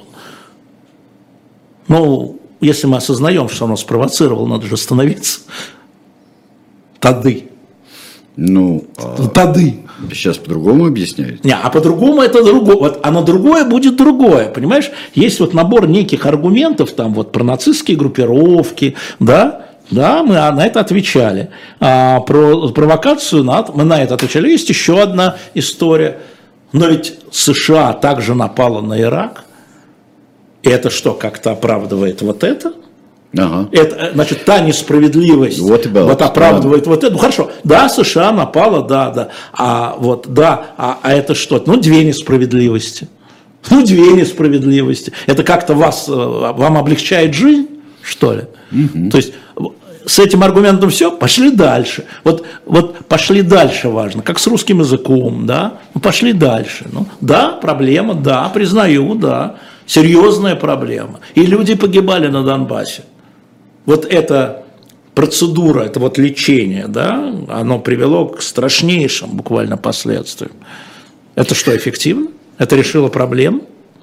Это ослабило проблему как-то? Вот как назвать и как воспринять, когда люди а, с высшим специальным образованием на пол... подожди, Да. на полном серьезе говорят тебе про выработку биологического оружия, которое действует только на славян. Доказывайте. Э, доказывайте. И кома- боевых комаров, да, читал. Боевых комаров, Ну, да, доказывайте, боевых хорошо. комаров, ну, доказывайте, да. хорошо. Давайте доказывать. Давайте пообсуждаем это. Существует ли такое оружие? Откуда вы знаете, что Россия тоже занималась этим оружием, которое действовало только там на англосаксов? Ну, слушайте, ну, мы же приблизительно в науке одинаково, военной науке, как я понимаю, приблизительно. И по гиперзвуку, и поэтому, ну, доказывайте, пожалуйста. Показывайте. Вот э, вчера в Совете Безопасности уже в наглую смеялись над Небензией, над нашим представителем. Уже смеялись просто уже. Ну, нельзя быть смешными, можно страшными быть, но нельзя смешными, ну, совсем смешно. Ну, вот просто совсем смешно. Ну, так же нельзя. Но это же позорит страну, мою страну. Так кто из нас иностранный агент? Не Бензи, который заставляет смеяться над нашей страной и делает ее посмешищем? Или я, который ее защищает и говорит, это ерунда? Ну вот. Ну да. Печально. Да. Ничего веселого не вижу, но, собственно, не для того здесь, чтобы веселить. Да. Э, Вот говорят, вот э, э, здесь не понимаю имени слушателя, если уж Явлинский, так и Зюганова нам притащите, штатного демагога от лагеря коммунистической химеры. Во-первых, я вам никого притаскивать не буду вообще не в моих притаскивать. Во-вторых, вы Геннадия Андреевича Зюганова можете прекрасным образом найти на многочисленных ресурсах и в многочисленных эфирах государства. А Григория Алексеевича что-то не зовут. Но мы его зовем, как обычно. А, Очень люблю ответки такие. А над Бушем, как Виталий пишет, тоже до сих пор смеются. Над кем? Над Бушем младшим. Да, Ну, смеются. Ну и вы смеетесь. Вам кто-то запрещает смеяться? Может быть, а, американскому, американским СМИ запрещалось смеяться над Бушем? Может быть, а, там все американские журналисты, которые смеялись над Бушем и упрекали его, объявлены иноагентами в США? Что вас так Буш беспокоит? Что у вас, как бы Виктор Степанович сказал, что у вас Буш чешется? Ну, точно Конце- так же, как Чешите в другом месте. Докладчика Александру II, второго очень беспокоила э, Нормандия и Британия. Не, Он как пример приводил. Ну, Не, Да не. этот из той же области, пример неточный. Неточный, пример, конечно. а, чтобы посмотреть, как у них, А государь, что все а одинаковые. Твиттер не вел. А, да, ну замечательно. А, слушайте, э, если э, микрофон слишком громко работает или слишком тихо работает, то я к этому никакого отношения не имею, да, кроме собственной речи. А, так. Дальше Небензи скажет, что беременная женщина может быть девственницей. А, вот, а, это, вот кстати, это, а вот это, кстати, вот это а обсуждаемо. Вот это, а вот это очень интересно. Только это в другом месте, это не в Совете Безопасности. Это точно, да. А в другом месте мы можем обсуждать. С Это уже- теологами.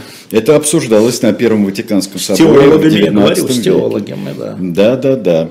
А, Хорошо, что вас это волнует. Значит, у Да, вас еще атомный жизнь теплится. да.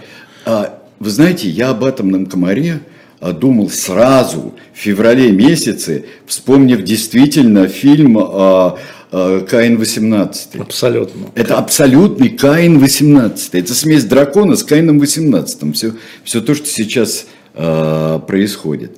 Сергей, 59 лет из Москвы. Путин сказал, что СВО проводится согласно уставу ООН. Как это понять? Ну, в ООН говорят, что нет. Мы же видим Ну, голосование как в можно ООН. верить ООН? Не, подождите. Но если вы ссылаетесь на ООН, то можно говорить только о голосовании в ООН. Значит, 143 страны считают, что это нарушение устава. Вот. Это ответ. А, продолжает Иосиф из Цхинвала. Если вы считаете, что цели Путина в Осетии и Украине одни, то как вы считаете, справедлива ли реакция мира на разные реакции, происходи, происходи, на происходившие в этих точках? Несправедливо. Вообще мир несправедлив. Жизнь вообще несправедлива, Иосиф. А, ну и задним числом нам с вами, Иосиф, легко говорить. Но э, тогда э, мир, ну, если говорить о мире как о западной цивилизации, потому что, да, там у всех разный был, да, тем не менее, хотел бы обратить внимание, что мир не признает э, Южную Осетию как самостоятельное государство, так же, как оно не признает Крым, Донбасс как часть России или не признавал ДНР, ЛНР как самостоятельное государство. И в этом смысле реакция мира юридическая и международная одинакова как бы это ни обидно вам было. Это факт. Вот то, что я вам говорю, это факт. А все остальное эмоциональные оценки. Ну да. Вот как мне, как всегда, эмоциональная оценка, мне кажется, что тогда проморгали, как и в восьмом году. Ну, не признали. Не признали, но... И сейчас не признают. Ну, как-то тихо. Приехал Саркози, быстренько все сшил ну, я напомнил бы все-таки ради справедливости, что деятельность Саркози в том числе остановила танки над Тбилиси. Давайте, на, на, давайте да, насчет, насчет давайте, того, что как-то тихо все давайте. шил, это тоже, да? Это, ну, это было одним из условий. Ну, шил же, бы. одно из условий да. не продолжение. Не продолжение, да. Да, остановить стрельбу, да, это правда. И это тоже надо помнить. И, кстати, про, помните про нашу память. Я забыл, вот сейчас очень много там шутят по поводу Кобзона, да, который сторонник был независимости ДНР, ЛНР, ДНР, ЛНР. Да. А я вспомнил, когда я последний раз очень подробно говорил с Кобзоном. И о чем? О том, как он вывел людей, детей из трех из Нордоста. Пошел в Нордост, а перед этим, если вы забыли, те люди, которые сами заходили в Нордост, сами, не которых требовали боевики, а сами заходили в Нордост, и подполковник Васильев, и девушка Надежда, не помню ее фамилия, были убиты.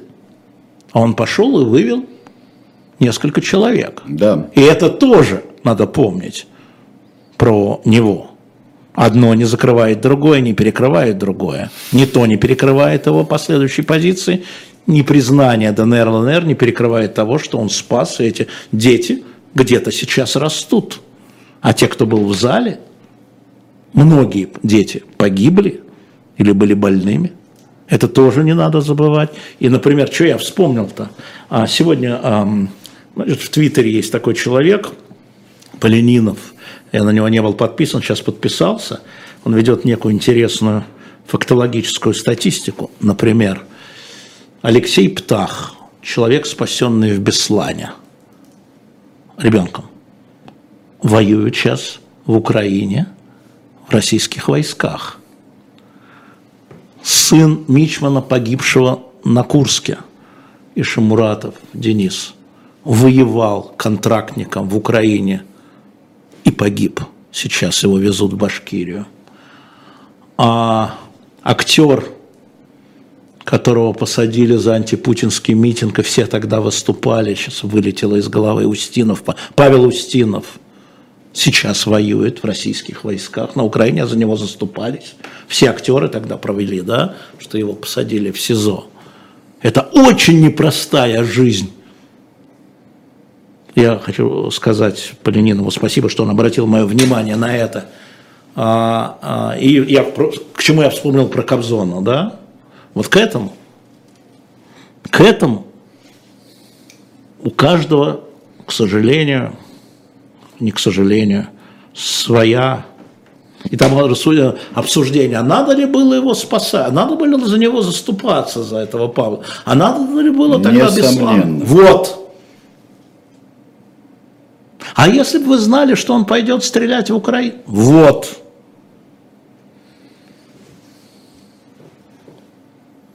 все, и да, я все усложняю, я знаю, я очень неприятный человек, потому что упрощать это просто, да, это освобождает нас от размышлений.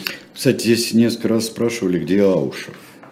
Вот здесь. А, Давно не звонил, запишу сейчас. Ну, Аушев, где-то Аушев здесь, где-то Руслан здесь. А что? А что? Спрошу. Просто, Спрошу. просто очень, э, когда мы вспоминаем о, о вот этих событиях, обо всех, мы вспоминаем, э, мы вспоминаем Аушева Да. всегда. Я записался. Спрошу, где? Что случилось в Севастополе, понятно? Сегодня вот. Да и непонятно, да и не важно. Почему это важно? Ну, случилось. не ну, знаю. губернатор Развожаев сказал, что атака дронов на флот, значит, потерь нет, ничего нет. Ну, люди живы, никто не, ничего не потопил, как я понимаю. Неважно. Ой, а сегодня э, день рождения и у Аушева тоже. У Муратова мы знаем. и Дмитрия написали- Муратова поздравляем, Да, да. Дмитрия Муратова поздравляют. Здесь ре- ревниво спрашивают, а вы э, успе- поздравили уже? Успели поздравить? Вы знаете, еще Дмитрия не смотрел Муратова? свой календарь, что называется. Муратова поздравил. А если Руслан Султанович сегодня, то я, безусловно, ему сегодня напишу. И от вас тоже.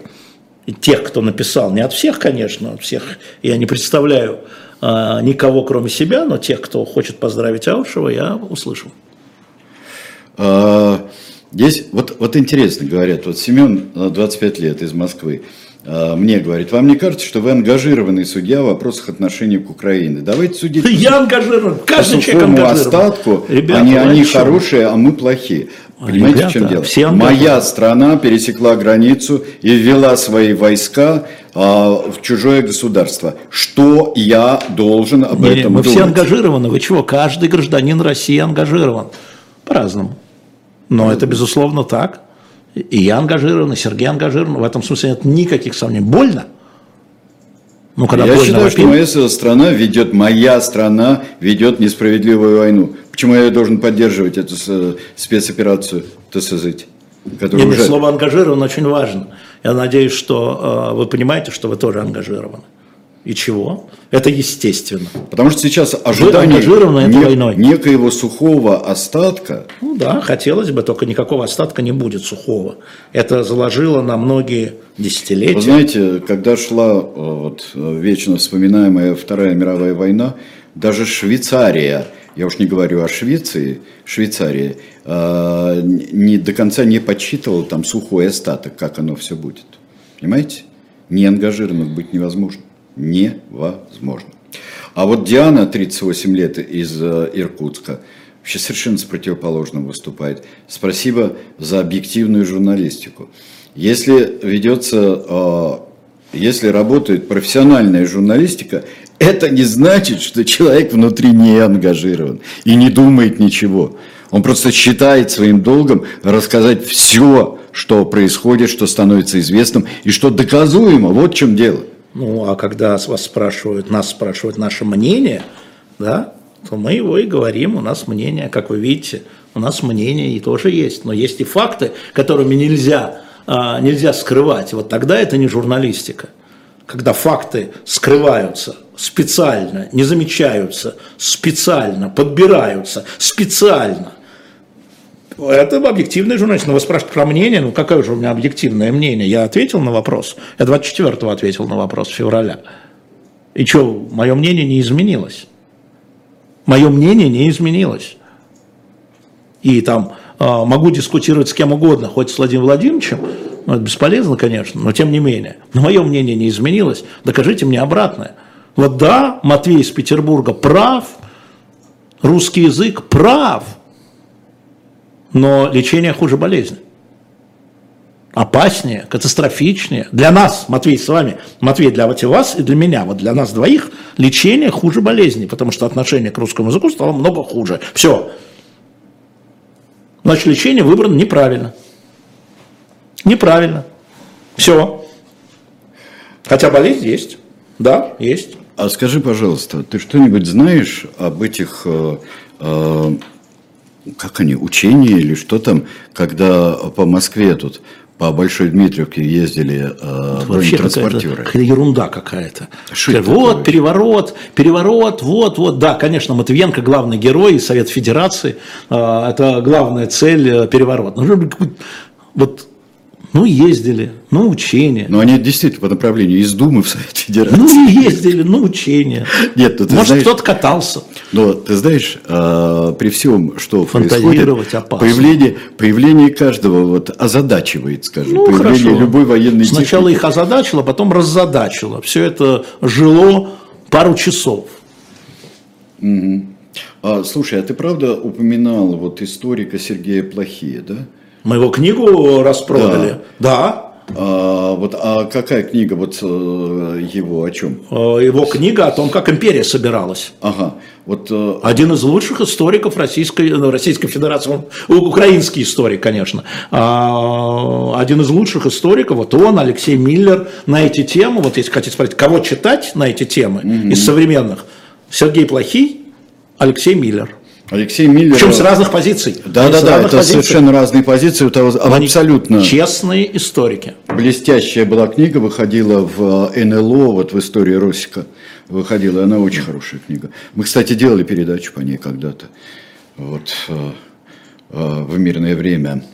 Так, позовите Андрея Ларионова, предлагает Так он же Михаил сам ушел, сбежал. Он сбежал с эфира «Эхо Москвы», как вы помните. Э, Предлагают закопать топор войны. Я не веду войны, пожалуйста. Но он же сам должен прийти. Я не могу его привести. Называется «Томагавка э, на той стороне». Да нет, ради бога, мы предложим. Вот э, вы предлагали позвать Михаила Светова. Вот он был сегодня утром в эфире. Пожалуйста, ну у меня-то нет своей передачи, кроме Пастухова. Здесь я гость, все. Я никуда. Пожалуйста, Сергей, если ты хочешь куда-то позвать Андрея Ларионова, ради бога. Кто А куда мне позвать-то? Куда? Куда, куда хочешь. А куда позвать? Хочешь? Куда Можем даже позвать? передачу с ним сделать под названием «Иларионцы». Я не знаю. Да. А, а, а, да, замечательно. Э, Тут как-то опаздывают, а вот э, и повторяют.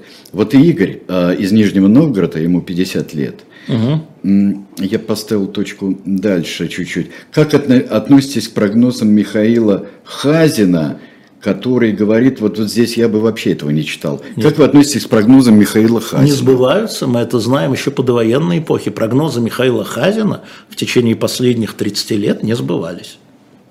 Вот так я к ним отношусь, как к прогнозам, которые не сбываются. Ты знаешь, есть такие прогнозы, вот когда говорят, вот когда-нибудь там развалится то-то или то-то, или тот-то умрет. И вот проходит много-много лет. Действительно случается, не тогда, не так, но считают, какой все-таки великий прогноз сделал и повторял его Не сбыв- На моей 125 памяти раз. не сбываются. Да, что-то ничего. Помнишь, про доллар там что-то было такое? Не сбываются. Великий. А, Когда подпишете книгу, Антон Чумаченко? Жду Когда? заказ две недели. Нет, смотрите, Москве ну, 30 а, лет. Нет, секундочку, спокойненько. подписываем. Все, что нам приносят, мы подписываем. Но надо же помнить о том, что там а, меня не было, я уезжал. Да, если вы хотели подпись, надо подождать. Было. Сейчас все, что хотели подписать, я подписал. Все, что вы заказываете, пишете в примечании, поставьте автограф, поставьте печать, да, напишите то-то. Я подписываю. А, так, то же самое, а, Даниил, 28 лет, Иванова, а, то же самое, э, только про прогнозы Валерия Соловья. Это то же самое? Или, Это не или то же самое, отличается? потому что А чем отличается? а, ну, Валерий Дмитриевич Соловей, он действительно обладает каким-то инсайдом, непонятно каким мне, мне непонятно каким, но у него совершенно точно аналитический ум, и то, что касается международных его рассуждений, мне интересно. То, что касается здоровья Владимира Владимировича, поскольку я не могу это подтвердить, ну, нам остается только наблюдать. Ну, все смертные, все там на восьмом десятке болеют, и не только на восьмом, а на седьмом, и на шестом, и на пятом, да. Ну, вот. Я об этом говорю, да. А, так, а, так, так, так, так, так, так. А, вот надо звать, не надо звать э, и, и так далее и тому подобного. Это, это все. Спасибо вам, что вы нам иногда напоминаете а, а тех, кого просто упускаем из виду. Вот это очень, это очень а, приятно. Многих не хватает, замечательных а, и журналистов, здесь говорят, не хватает Сережи Доренко. Да, нам многих не хватает, и наших и друзей, и оппонентов не хватает. И нам не хватает а, нормального диалога между политиками и нормального диалога между журналистами. Ну, это давно уже. Это очень, это очень давно. Очень давно это все. А, Зачем вести случилось. диалог, когда можно в Твиттере написать э, грязно? Зачем диалог? Вот зачем? Чтобы что? Да. да. А, Минобороны заявляет, что мобилизация может закончиться только по указу Путина. Mm. Это противоречит заявлениям губернатора. Это что, конфликт интересов, Иван спрашивает? Не знаю, все друг друга правят и все друг друга понимают по-разному. Значит, если министр обороны говорит, что мобилизация закончилась, а Министерство обороны говорит, что она не закончилась, но это пусть Шойгу разберется с Министерством обороны. А, Дмитрий говорит, спасибо за передачу с Мовчаном. Да, прошла первая программа, очень неплохо, да. Поэтому, когда меня спрашивают, а что там с экономикой Китая, я говорю, ну, слушайте Мовчана в 20 часов по понедельникам. И вот, кстати, это про развалы, распады и чего угодно можете задавать вопросы Мовчану. Конечно. Он на это ответит э, совершенно. Пригласите Людмилу Нарусову, спрашивают. Если придет, почему нет? А что спросить? Да. Что спросить? Так, э, еще, э, что касается, например, Дмитрия Глуховского, мы все время э, на связи, проверяем, как он там, как себя чувствует. И он сказал, что надо подождать некоторое время, и обязательно у вас тут выступлю. Вот с ним поддерживает связь Никита Василенко, у которого сегодня будет Артемий Троицкий, например, замечательный. Музыканты, которые не молчали от Вьетнамской войны до наших дней. Вот такое будет книжное казино. И Никита Василенко ведет эту программу, вот буквально через 10 минут, меньше даже, чем через 10 минут, она э, будет на канале «Дилетант». Сразу скажу, что будет дальше. И дальше в 15 часов э, Одна э, в студии Ольга Журавлева, у которой позавчера был день рождения, а вы, э, пожалуйста, э, не забудьте, не забудьте Ольгу Журавлеву поздравить. Никогда не поздно, кстати говоря. А, мы вам предлагаем замечательное чтение. Одно чтение в, в прекрасных картинках увлекательная история «Спасти адмирала Колчака».